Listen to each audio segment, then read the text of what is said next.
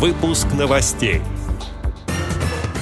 Московская городская организация ВОЗ развивает сотрудничество с Московской городской организацией Всероссийского общества глухих.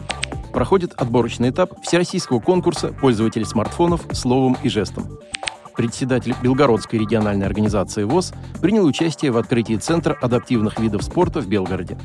Теперь об этом подробнее в студии Антон Агишев. Здравствуйте.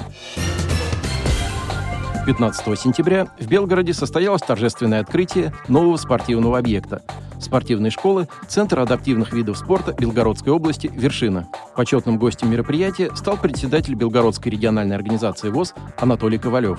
Спортивный объект «Вершина» состоит из пяти залов, в том числе универсального зала площадью около полутора тысяч квадратных метров.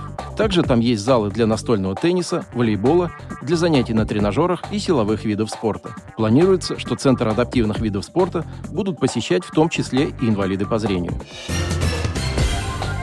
Недавно состоялась встреча председателя Московской городской организации ВОЗ Александра Машковского и председателя Московской городской организации Всероссийского общества глухих Александра Бачкова. Председатели организации в дружеской непринужденной обстановке обсудили ряд насущных вопросов.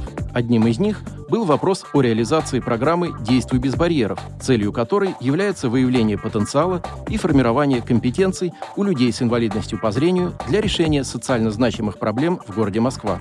Московская городская организация ВОЗ при поддержке Департамента труда и социальной защиты населения города Москвы участвует в этой программе уже третий год. В 2024 году Московская городская организация Всероссийского общества глухих планирует дать старт программе «Действуй без барьеров» и для своей аудитории.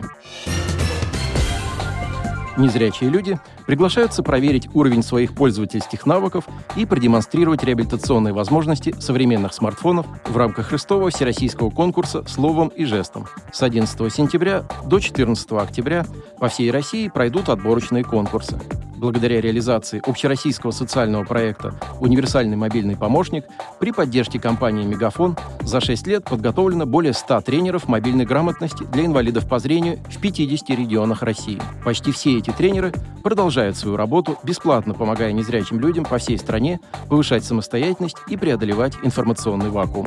Участники проекта изучают, как с помощью специальных жестов и голосовых команд пользоваться как общеизвестными функциями современных гаджетов, так и специальными, такими как маркировка предметов, распознавание текста, озвученная навигация и другими.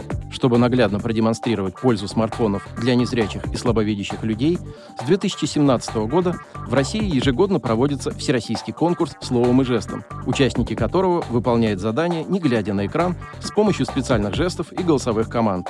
С 11 сентября по 13 октября пройдет отборочный этап конкурса. Тренеры курса «Универсальный мобильный помощник» проведут очные конкурсы в своих городах.